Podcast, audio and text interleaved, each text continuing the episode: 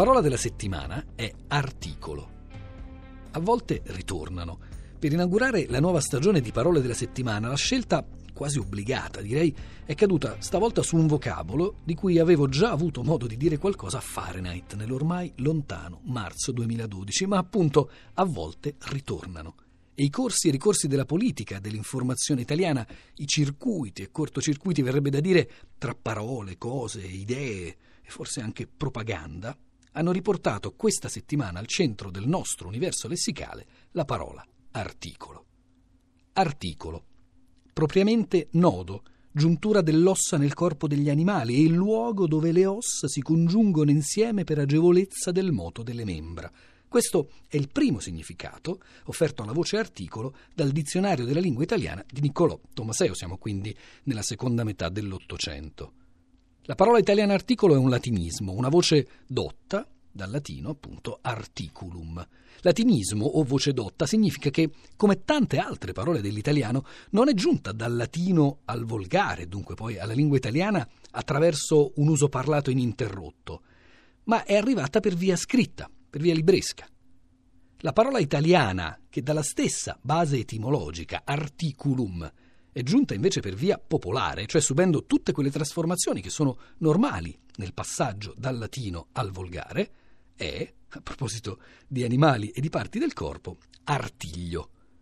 Per essere più chiari, articolo e artiglio sono, come dicono i linguisti, due allotropi, due esiti diversi di una stessa base latina, proprio come coniglio e cunicolo, tutte e due da cuniculum, come periglio e pericolo da periculum. Insomma, se nel Medioevo le cose fossero andate a rigor di grammatica storica, non ci troveremmo a parlare dell'articolo 18, ma dell'artiglio 18, una roba in effetti con cui ci si può far male.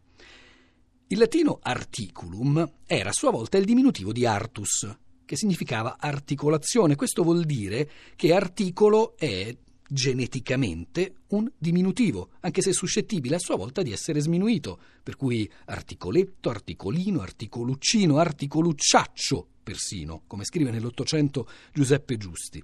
Solo che nessuno, neanche il più accanito detrattore, potrà mai parlare dell'articoletto, articolino, articolucciaccio 18.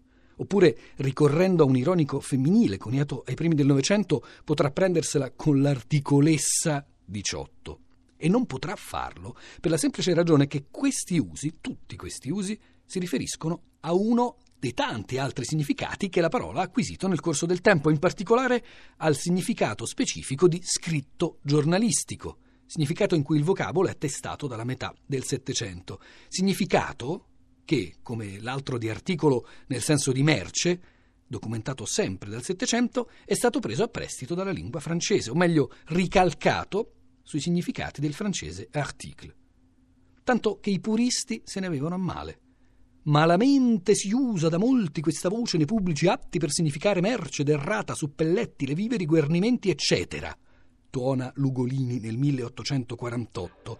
Eppure, proprio da questo significato di mercanzia viene l'uso gergal colloquiale, chiamiamolo così, di articolo. Chi? Matteo? Ah, bell'articolo quello.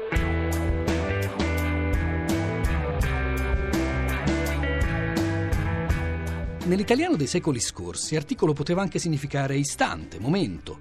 Io ebbi la vostra delle undici quasi in quell'articolo che messer Giuliano montava a cavallo, si legge in una lettera di Annibal Caro, ma più spesso significava in particolare occasione, congiuntura, momento critico. L'uso più frequente è nell'espressione in articolo di morte, o meglio, nel latino del diritto canonico, in articulo mortis, ovvero in punto di morte. Il 18 in articulo mortis. Si intitolava un articolo, già proprio un articolo, pubblicato dal manifesto all'epoca del governo Monti. Con un po' più di fantasia qualcuno aveva detto in articulo montis. In senso religioso, d'altra parte, articolo è attestato da epoca molto antica, già Jacopone da Todi parla di un articul della fede e piuttosto antico è anche il significato grammaticale che si trova già nella grammatichetta quattrocentesca di Leon Battista Alberti, articolo determinativo, articolo indeterminativo.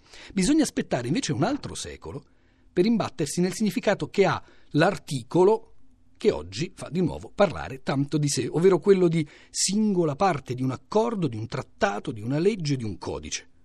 La prima testimonianza in questo caso è di Guicciardini, siamo nel 1540. Furono aggiunti tre articoli non connessi alla capitolazione ma posti in scrittura separata e tra le tante ricorrenze letterarie di articolo con questo significato vale la pena citare quella disincantata di Ippolito Nievo nelle Confessioni di un italiano, regali e protezioni. Ecco i due articoli suppletori che compensavano le imperfezioni dei codici. Digitando articolo in Google, in effetti il primo che esce fuori, ben 1.460.000 risultati, è il 31, ovvero gli articolo 31, il gruppo musicale che ha scelto questo nome, si legge nella relativa voce di Wikipedia, seguendo il suggerimento, pensa un po', di un professore universitario. Articolo 31 in riferimento alla famigerata Section 31 del Broadcasting Authority Act del 1960, una legge emanata dal Parlamento irlandese che costituiva una seria minaccia alla libertà di espressione. Solo al terzo posto, digitando in Google articolo, e nonostante le polemiche di tutti questi giorni, esce fuori l'articolo 18, 360.000 risultati, l'articolo 18 dello Statuto dei lavoratori, quello che disciplina il caso di licenziamento illegittimo di un lavoratore. Poi viene l'articolo 21 della Costituzione, quello che tratta della libertà di stampa, l'articolo 444 del Codice di procedura penale, applicazione della pena su richiesta, il 2381 del nuovo Codice civile, il 186 del Codice della strada e così via. Ma al secondo posto, fra l'articolo 31 e l'articolo 18, con 875.000 risultati, c'è l'articolo 1 quello che apre la nostra Costituzione. L'Italia è una repubblica democratica fondata sul lavoro.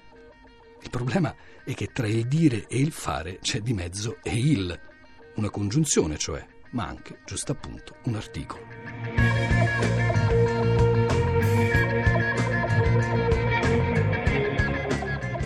Europeista prima di Carlo Magno, sono un grande fautore dell'Europa, diciamo, anche se l'euro è una moneta ancora senza Stato, lo dobbiamo fare, però anche perché non è facile mettere insieme l'Unione Europea, ci sono 28 paesi, diciamo così, ognuno con un suo punto di vista, 28 persone in una stanza che la pensano tutti diversamente, sembra la sede del PD. Di peggio che sono la sede del PD, capito? Non è che è facile, però io per l'Europa, guardi, ho una cosa, ora al di là del, delle storture che fa l'Europa perché fa delle cose terribili, dicono ma e, e, e, tutti, e tutti, lo sappiamo, questo rigore, la flessibilità, le parole Parigi di bilancio, però se ognuno si libera dalle sue piccole cose e cede un po' di sovranità nazionale, riusciamo a farla, non è uno scambio di norme, di leggi, di regole, è uno scambio di sogni. L'Europa Unita è un sogno. 散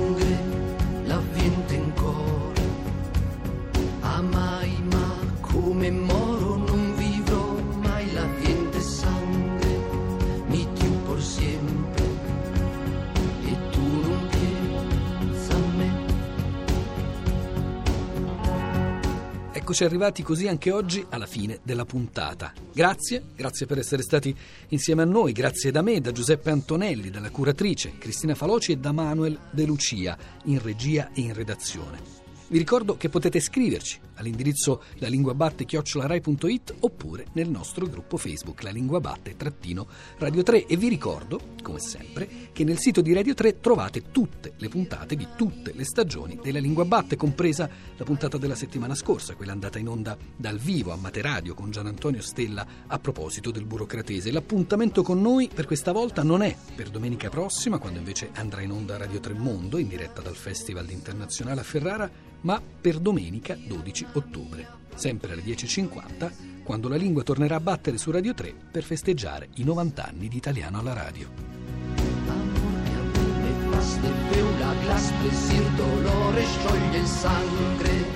la